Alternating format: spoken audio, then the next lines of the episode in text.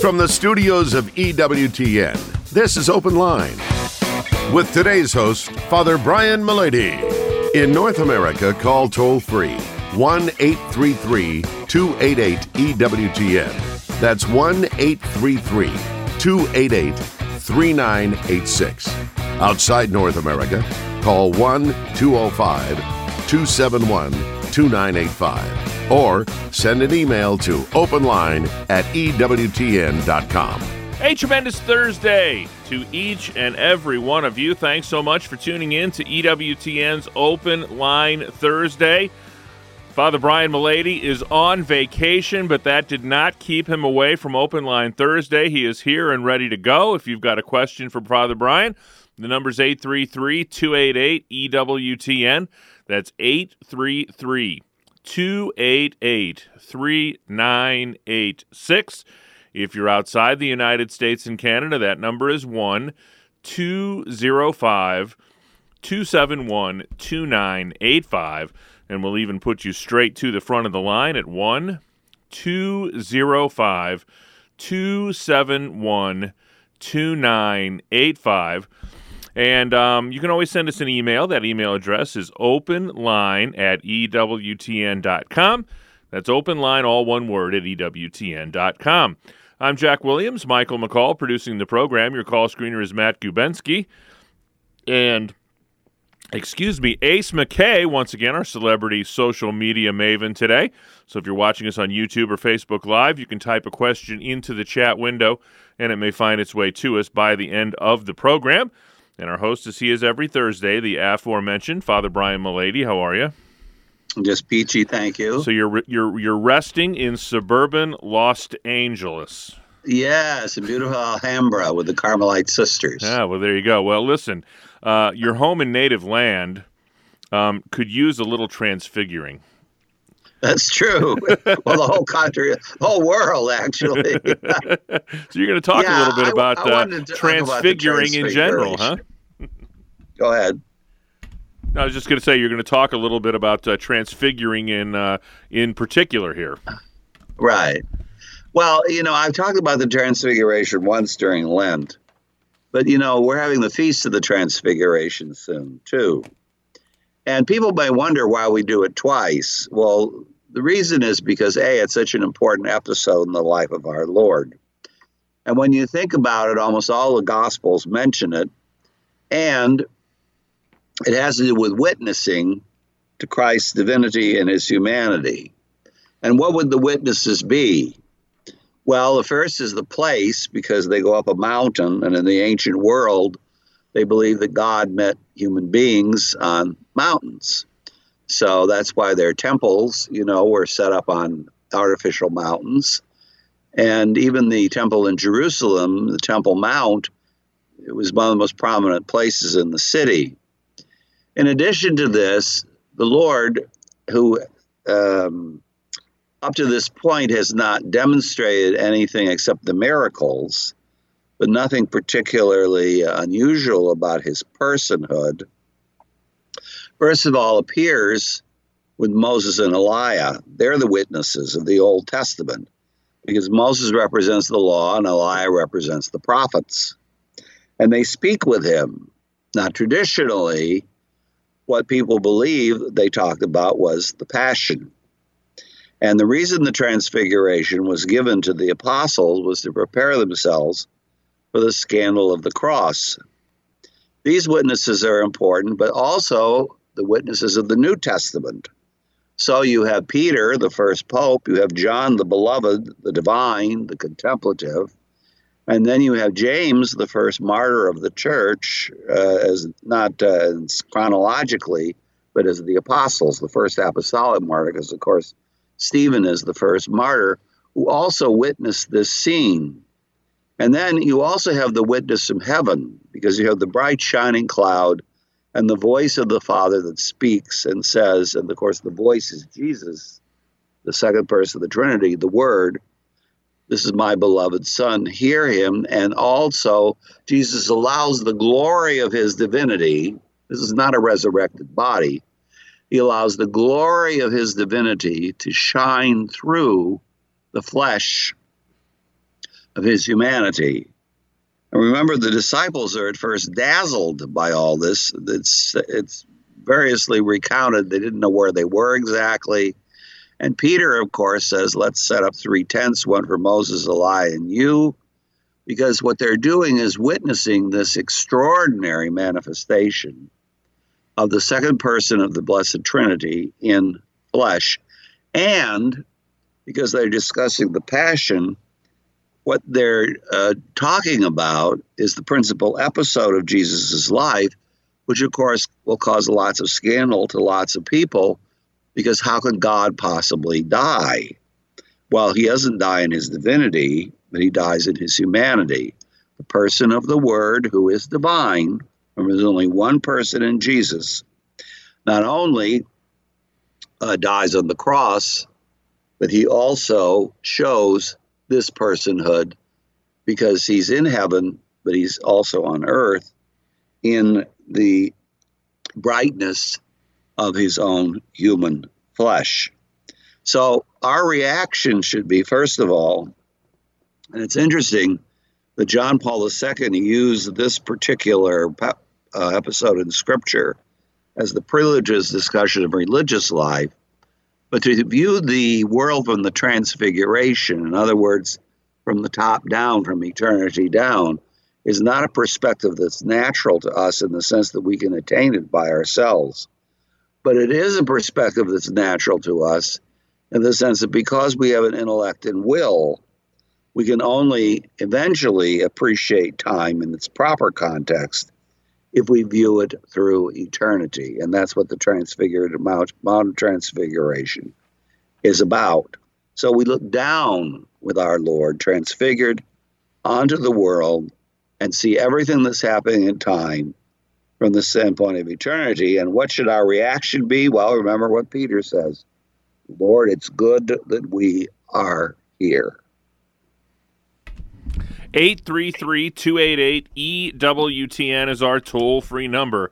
833 288 3986. You know, when uh, St. John Paul the Great uh, gave us the luminous mysteries of the Rosary, um, I saw a meditation for the fourth luminous mystery, which is the Transfiguration. Yes. I'd like to hear your, your thoughts on this.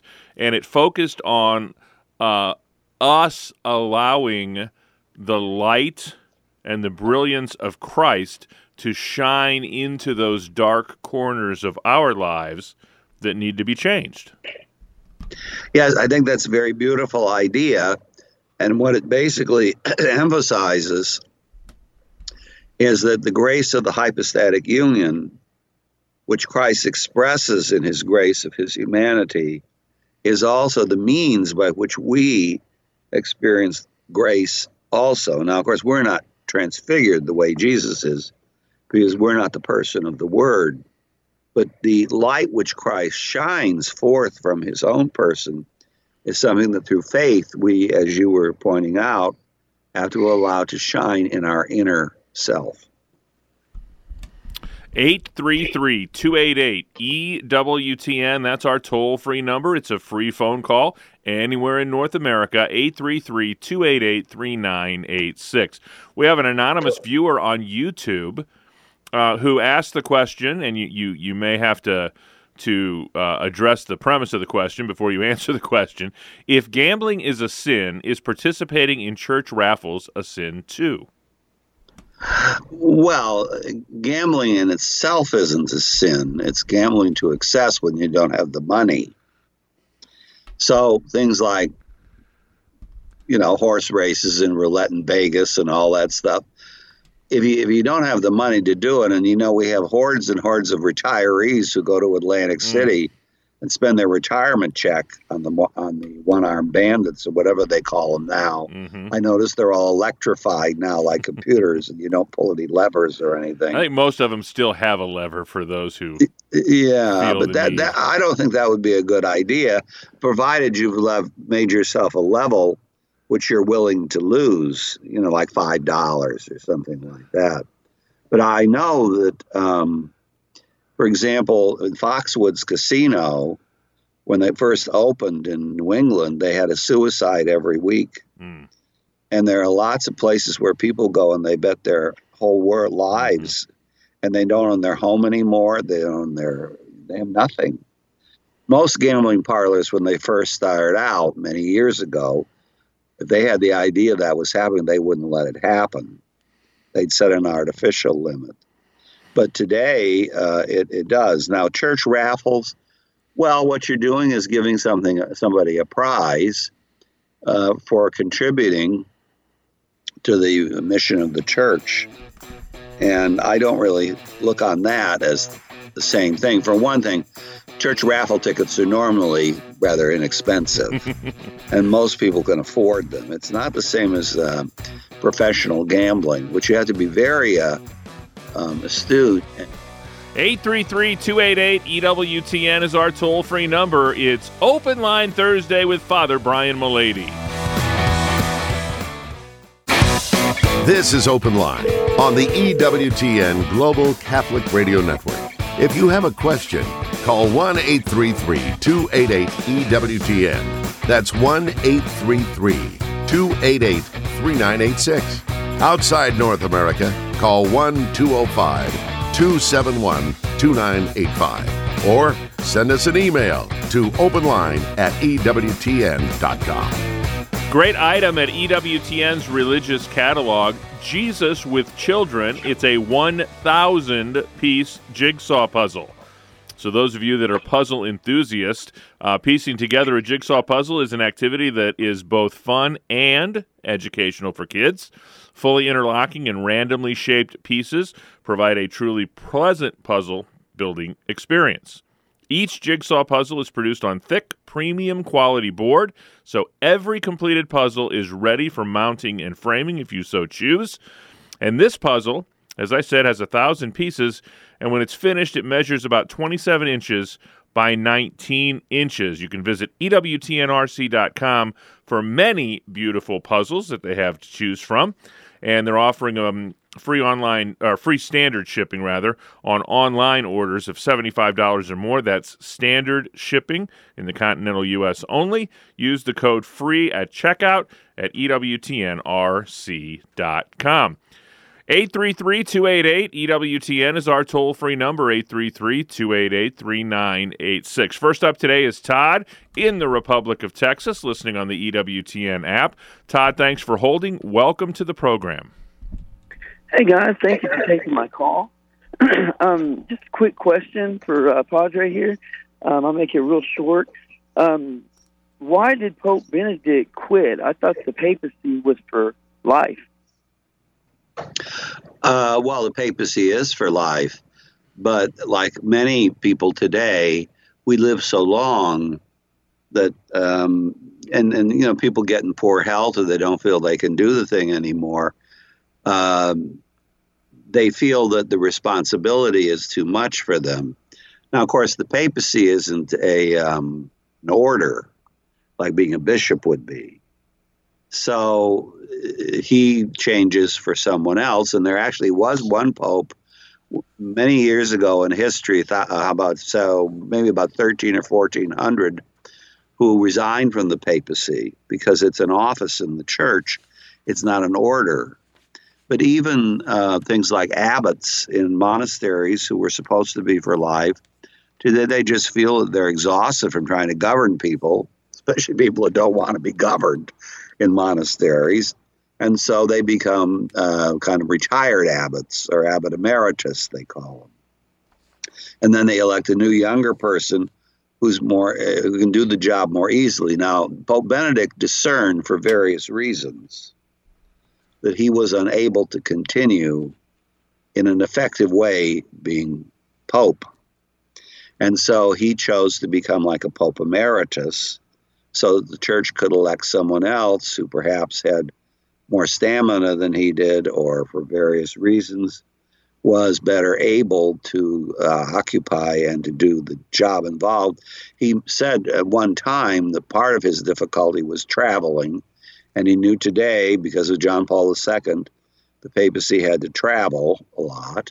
And so he didn't feel he could do that. And there may have, and I'm sure there were other reasons too. In fact, I know there were but it was just that he felt he was unable to continue effectively uh, doing the job. 833 288 EWTN is our toll free number, 833 288 3986.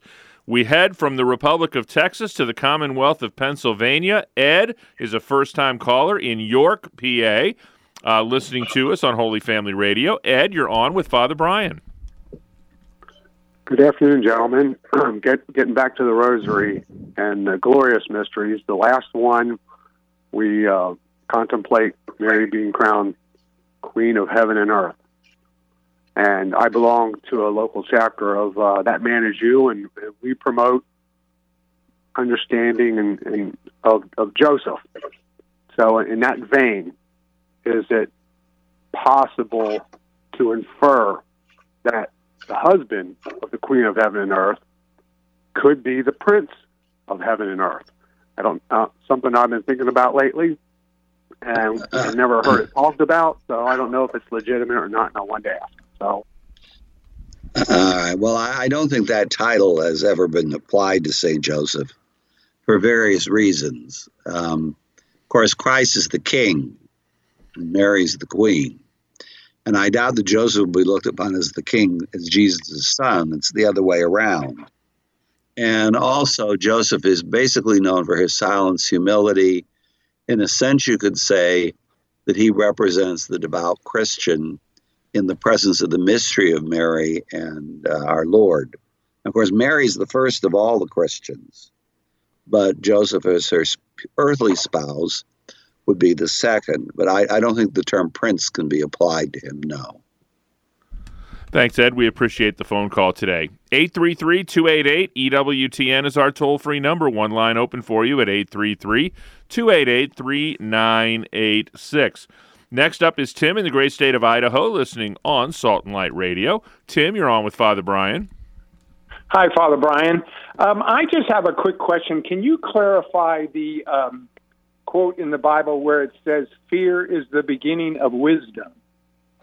Excuse me, what, the quote is what? Where fear is the beginning of wisdom. Oh, the fear of the Lord is the beginning of wisdom. Right. What it means is respect for the Lord in this case, or respect for the truth. It doesn't mean fear in the sense of servile fear or terror. What it means is what we used to call filial fear, which is the um, fear a son would have to offend a father and the respect that this would engender, which would allow the son to learn from the father. So, how on earth are we going to have wisdom if we don't have respect for the fact that God is more intelligent than we are?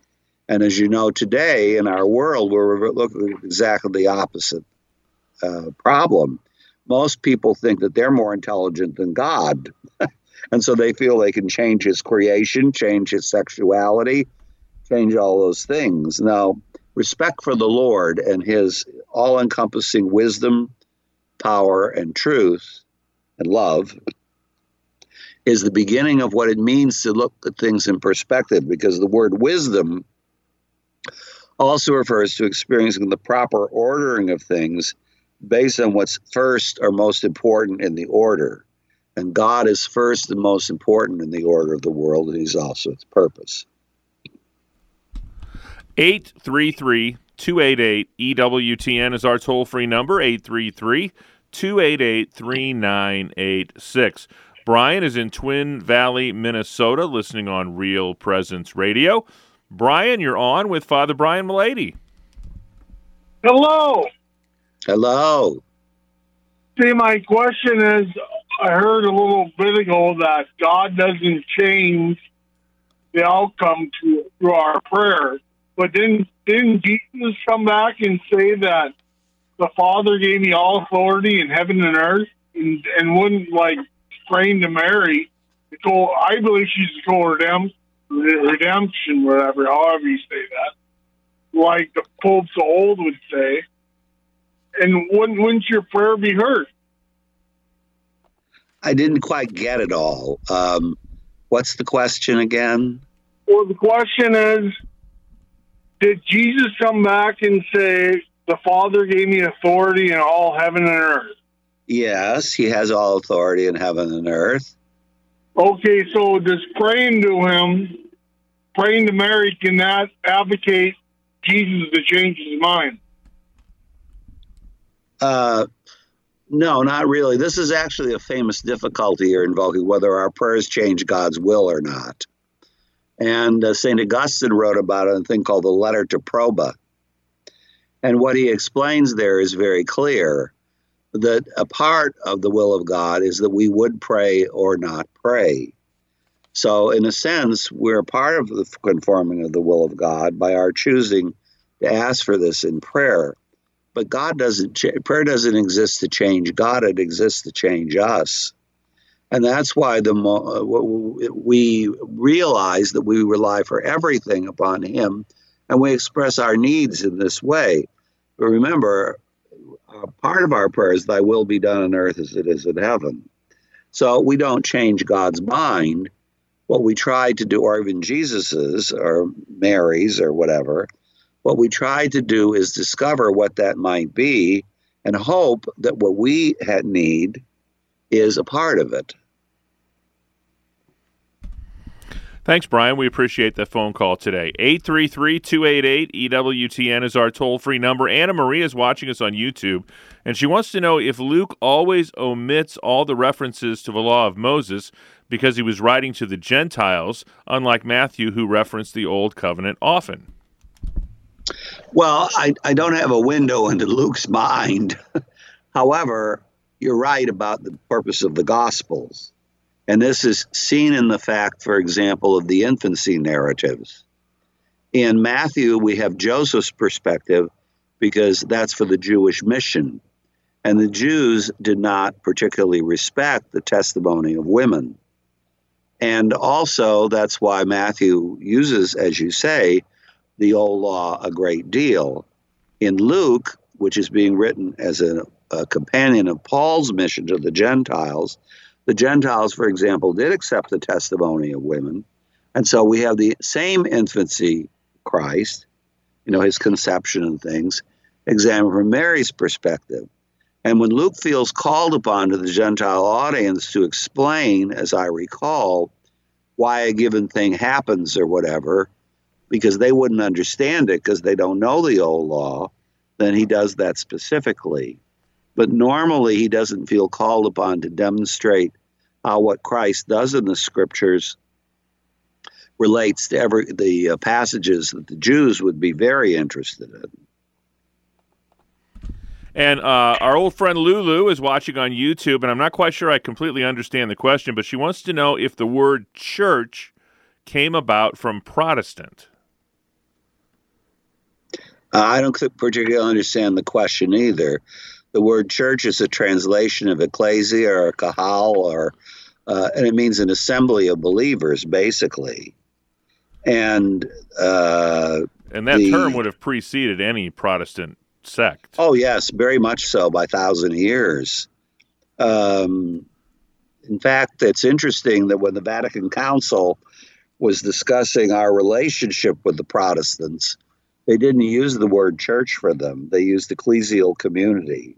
Mm-hmm. they wanted to make a distinction between that and the real churches, which would be the Roman Catholic and the Orthodox churches. It's very interesting the distinction they draw there between the two. Because the, the Protestants have many elements, of course, they share with us, and that's what the Vatican Council wanted to recognize. They also have certain elements they don't share with us, and in fact, various parts of our religion that they deny. And so they can't fully participate in the conception of church. And as you, and you know, today also is really interesting. We have all these nuns, N O N E S, mm-hmm. who say, "Well, I'm I'm religious, but I don't believe in the church." 833-288-EWTN is our toll-free number. Straight ahead, we'll talk to Carlos and Luis and hopefully you. This is Open Line on the EWTN Global Catholic Radio Network. A big shout out to a longtime member of the EWTN radio family, St. Gabriel Radio in Columbus, Ohio. celebrating 17 years with EWTN Radio this week. Congratulations to Bill Messerly and his great team in Columbus and Portsmouth, celebrating 17 years of solid Catholic radio with EWTN. 833 288 EWTN is our toll free number. One open line for you at 833 288 3986. Next up is Carlos, a first time caller in the great state of Arizona, listening on Sirius XM Channel 130. Carlos, you're on with Father Brian Mullady. Ah, Father, good to hear your voice on the other end. uh, a question for you. In our earthly form, we have a, a mind and intellect and of course, when we pass, the body flesh falls away. What happens to the intellect? In other words, when you transition to heaven, do we have a different mind, or do we have a new mind, or do we remember everything we had here? All right, well, there's several questions there. First of all, we have a body and we have a soul. Our soul is spiritual. The intellect and the will are powers of that spiritual soul, which forms our personhood. So when our body dies, that soul is immortal and remains, and so does the intellect and will. Things uh, which are our intellect and will, not some new, but new one. And we're waiting for the reconstitution of our body and our soul again in the resurrection of the dead at the end of time from Earth, we take all of our memories. So if you, your loved ones, your, your spouse, your children, your pets, all those things, those are all with you because they're all part of your memory, which is a part of your mind, your intellect, which remains the same as uh, as your soul, a part of your soul. Also, in your soul, those things are all transfigured in God. So you see God as He is. And this light, which is actually captivates us, we don't captivate it, it captivates us. The so called lumen gloriae, the light of glory, it takes over our intellect, of course, if we're in heaven, so that we are dazzled and completely fulfilled with the God which we searched for or believed in here on earth. And we see Christ not only in his uh, in, well, in his humanity until the second coming. But in the second coming, we also see him in his divinity if we're in the state of grace. Um, so, yes, uh, it's the same intellect and the same will and the same passions. We also have passions that we have from earth. Uh, and if we go to heaven, those passions are uh, transfigured in joy, uh, an inexpressible joy that we can't uh, have. So, yes, it's really you. It's not another person. It's not a duck. It's not a, a lamb. It's not an alligator. It's really you, you and your own individuality that perdures after death. And eventually, at the end of time, will be reunited to your body because man is not just a spirit, he's also a combination of body and spirit. But the intellect and will are a part of your spiritual soul. They're powers of your spiritual soul. And whatever they experienced here on earth, you take with you when you go to heaven. Thanks, Carlos. Good question today. 833 288 EWTN is our toll free number, 833 288 3986. Uh, next stop for us is Noblesville, Indiana. Cindy is in the great state of Indiana listening on the Amazon Echo. Cindy, you're on with Father Brian. Hi, Father Brian. Um, my question is on Sunday, uh, the Sabbath, and, and we're supposed to rest. And I truly try to do that. I try not to do anything at all. But uh, my daughter was gone on vacation this this past weekend, and I she has a very large house, and I, I went over to clean her house before she came back. Uh, I couldn't get all of it done in in one day, so I went back on Sunday just to clean their their basement because it's their like family room. And so then I got to thinking, I know we're not supposed to do anything on Sunday. Now I'm, it bothers me. Um, well, I don't know where you got the idea you're not supposed to do anything on Sunday. You have to cook meals. and uh, those kinds of things. Uh, you remember the prohibition is against unnecessary, unnecessary, servile. Servile means uh, lucrative, profitable work, uh, like sweat over your brow, all that business. If you're a farmer, it's plowing and that kind of thing. But whatever is, and I guess if you worked in an office, it would be having to deal with your coworkers and all the frustration of your office. Unnecessary servile work. That's what the prohibition is against. So, certain necessary tasks are things which, of course, you need to do. And if that's something you're doing in charity for someone else, you know, to try to get their house clean, well, you know, I wouldn't spend the whole day at it, but I would try to be sure it's in order if I could. Uh, we don't participate in all these um, casuistic difficulties the Jews have about this. You know, they even have what bus you can take on Sunday in Israel and what elevator you can take, and that's all the civil discussions of the parliament, believe it or not. No, no, no. It's not supposed to be like that.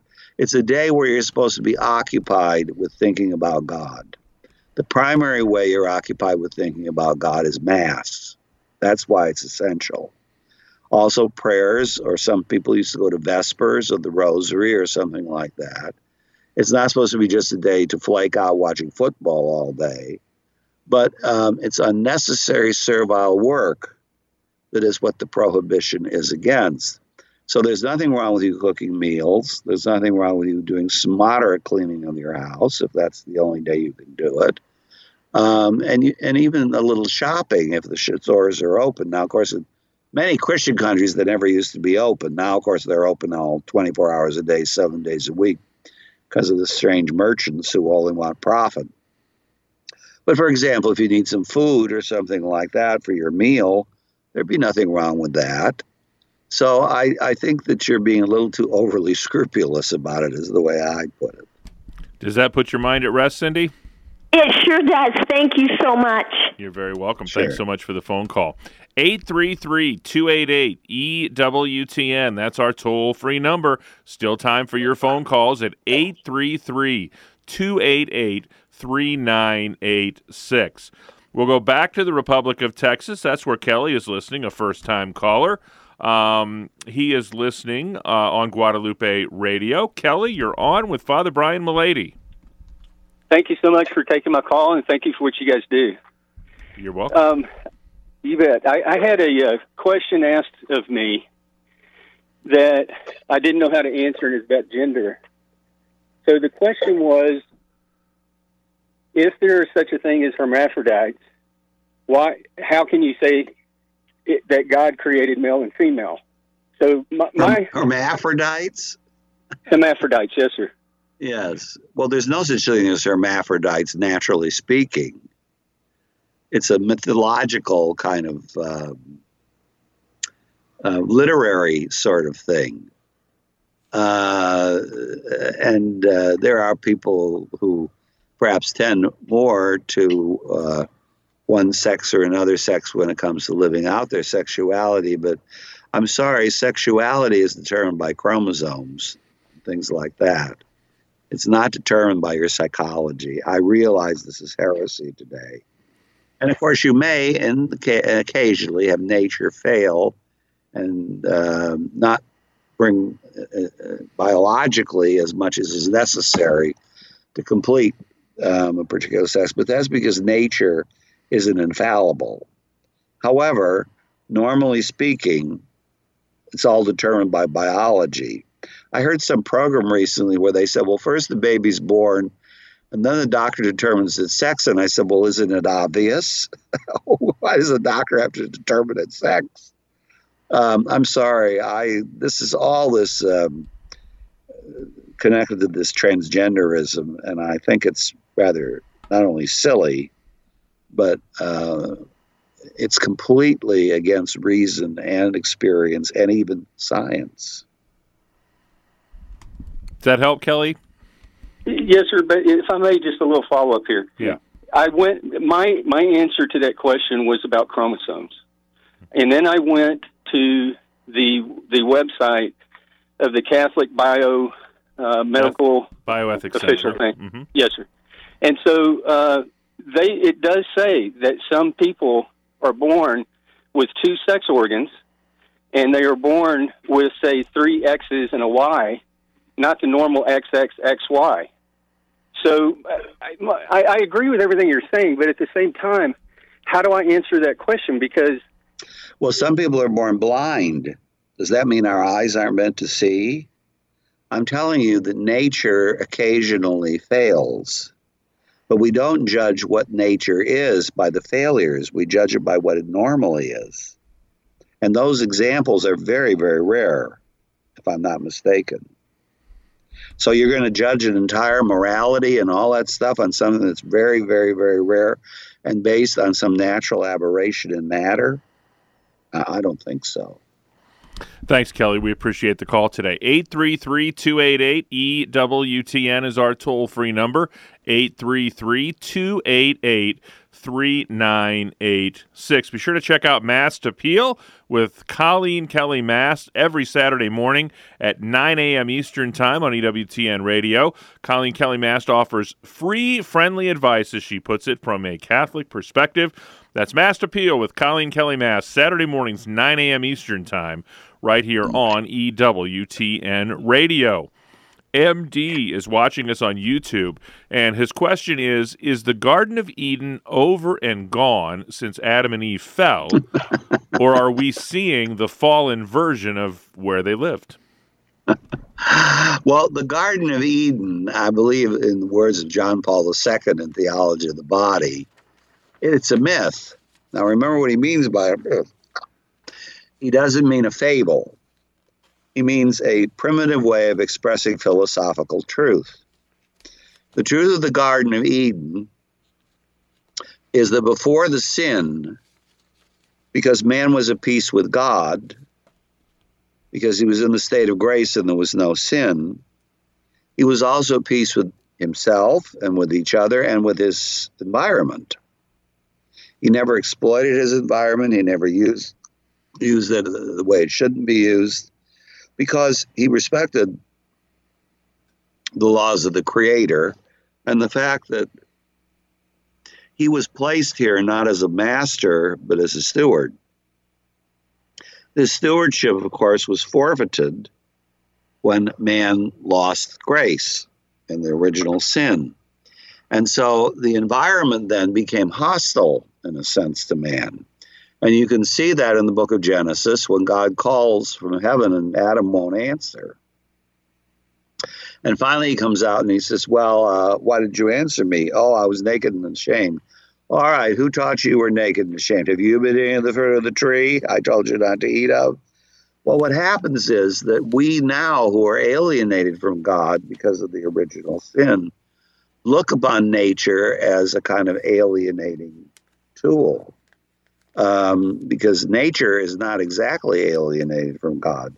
This perhaps was best represented in a, a wonderful uh, novel written by C.S. Lewis, a space trilogy novel called Out of the Silent Planet, where a person makes a voyage to another planet and discovers there that since there's no original sin, that that planet's at peace with God, and the Earth is called the silent planet because of the sin. The rest of nature doesn't communicate with it because it doesn't want to be exploited by us.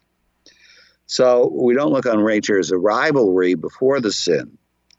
But after the sin, we find nothing but danger and rivalry in nature, even though that's not the way it was created to be to begin with. So, in answer to your question about whether the Garden of Eden is still with us, well, no, it's not. And the reason is because, uh, remember, Earth seeks to return to God through us.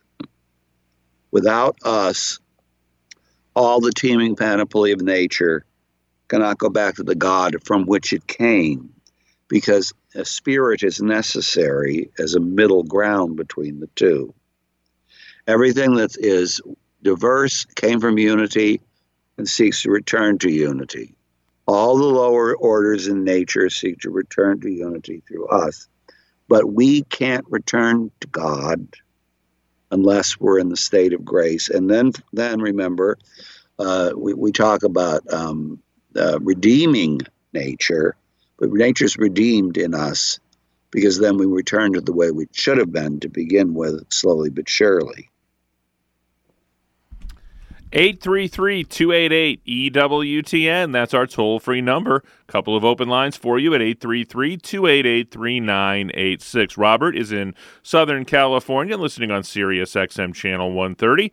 Robert, thanks for holding. Welcome to the program. Uh, yes, thank you.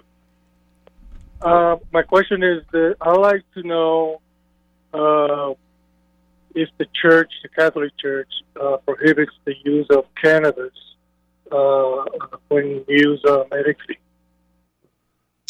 Well, if a doctor should prescribe this as helpful, it's the same as morphine.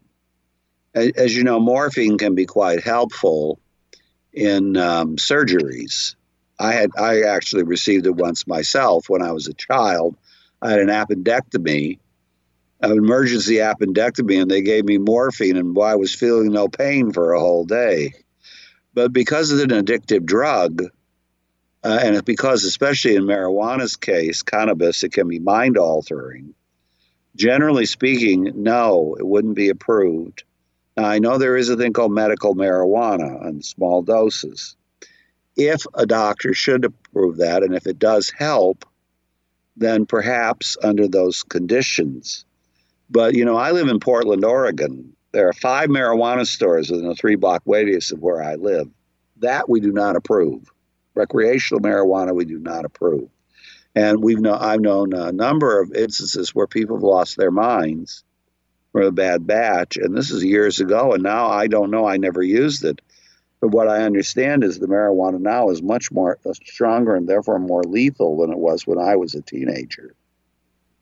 So, uh, no, we do not approve its use except in very rare circumstances when prescribed by a physician. 833 288 EWTN is our toll free number. We can still squeeze in a couple of phone calls at 833 288 3986. Um, Grace would like to know uh, what is the difference between God's image and God's likeness? Oh, yeah. That's an interesting question. Um, I've always interpreted it to be, and I did read one time uh, an interpretation of this, is that the image of God has to do with it, our souls being in the state of grace. The likeness of God has to do with us having a soul and a body, and a body that expresses our soul. So that's that's one interpretation of it, and it's just as good as any other. But it basically means in all facets of our being, we are mirrors of God.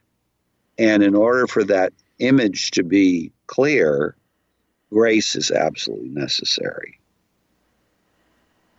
833 288 EWTN, 833 288 3986. Um, Keith would like to know which one takes precedent the Bible or traditions of men. for example, if the Bible gives different instructions for baptism than what what has been practiced by tradition, which one should we follow? well, you know, they had a long discussion about that in, in the Council of Trent and the First Vatican Council. And the traditional teaching of the church is um, and they use Latin words for this, interestingly enough. And it's true about many things. Catholics do not think vel vel, either scripture or tradition. They think et et, both scripture and tradition. Now, I'm not aware of any disagreement between scripture and tradition concerning the nature of baptism. The formula certainly is in scripture that we use and you know the pouring of water.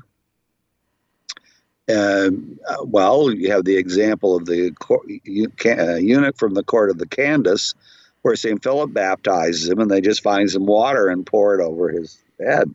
Yeah, if you're aware of some discrepancy in that regard, I'd love to know, but I'm not aware of any discrepancy about that. So um, both have to be um, affirm because they're equal sources of divine revelation and they can't be played off against each other. 833 288 3986 is our toll free number. Joe would like to know why priests can't hear confessions over the phone. Oh, well, okay, that's. I think are actually easy thing to figure out. First of all, confession is an extremely personal act. And it's not, you're not really confessing to a priest. You have to remember that. The priest represents Christ. You're confessing to Christ. So, to try to uh, move this to an artificial device would be to make this much less personal. And also, well, if we hear confessions over the phone, you know, there are people that can tap your phone or whatever. It's supposed to be done where you have the assurance that your conscience is only being revealed to Christ. Because remember, the priest can never say anything about it. You can't, even by sign. I've, I've had Catholics, they're, they're very confused about the confessional seal. I remember someone tried to get me to talk about a confession, and I said, I can't talk about that. Well, can't you just shake your head yes or no? I said, no. you can't by any sign demonstrate that you know anything about this at all. And that's true even if you're accused of something evil in the confessional. You can't defend yourself. There's no way because you're bound by the seal. And I have to tell you that in the modern world, this whole attempt to reduce everything to artificial communication, like mass over TV, well, there's nothing wrong with going to mass over TV, but it doesn't satisfy your Sunday obligation, okay? Because it's an impersonal act. And I live in a religious order now where they, some people do corrections or communicate only by cell phone, by text. I'm sorry, I consider that to be a manipulative, impersonal act. It's one thing to talk about our schedule. It's another thing if you're doing something very um, violating of the person, because how can a person possibly respond properly? They can't. So the church, for that reason, reserves it to a personal communication among persons that are personally present to each other in more ways than just the phone. Um, 833-288-EWTN is our toll-free number. Robert is in Detroit, Michigan, and he is listening to us on Sirius XM Channel 130. Couple minutes left with Father Mullady. Robert, what's your question today? Well, my question is a follow-up on the marijuana question. Would the use by an adult of either chewing tobacco or regular smoking cigarettes be sinful? Uh, again, I'll refer you to the Catechism. The Catechism says excessive smoking. So, in a similar way, that there might be some rarefied atmos- aspects in which a person might use morphine or something like that, uh, excessive smoking, which, in my opinion, would be uh, something like a person knows they have lung cancer and they still continue to smoke, uh, would be considered sinful but not the occasional cigar or the occasional cigarette or the uh, um, even chewing tobacco up to a point. As you know, uh, Catholics are famous for being able to smoke. I remember I my mother was a convert for Methodism, and she loved a lot of aspects about the Methodist Church. But she said because she grew up in the era before World War II, where everybody smoked, you know, and she said one thing she did admire about the Catholic Church, though, was uh, in the Methodist Church, they all condemned smoking and drinking, but they all did it in private. and she, at least with the Catholics, you knew when they did vices, they were doing them publicly, and they didn't uh, shrink from them. Uh, no, uh, moderation in things is necessary in all things. And a person who moderately wished to make use of this uh, would not be considered to be committing a sin. No. And really, when we talk about anything, uh, intent and knowledge play a role in the degree to which we're culpable, right? Well, but I don't think, uh, again, this is talking about the objective action. I realize today that there's only one mortal sin left, and that is smoking in our society. You can kill children, you can do all these things as long as you don't smoke. For some reason, they think you're moral, but this is not the way it's all it's interpreted, and it's certainly not Catholic morality. As I say, anything uh, it's excessive speed, excessive smoking. That's what it says in the Catechism, and I I hold by that. Father, would um, you leave us with a blessing? Uh, okay. May the blessing of Almighty God, Father, Son, and Holy Spirit descend upon you and remain with you forever. Amen. Amen. On behalf of our host, Father Brian Mullady, our producer, Michael McCall, call screener, Matt Gubensky, and our social media maven today, Mr. Ace McKay, I'm Jack Williams. Thanks so much for tuning in. Back at it tomorrow with our very own Vice President of Theology, Mr. Colin Donovan. Until then, God bless.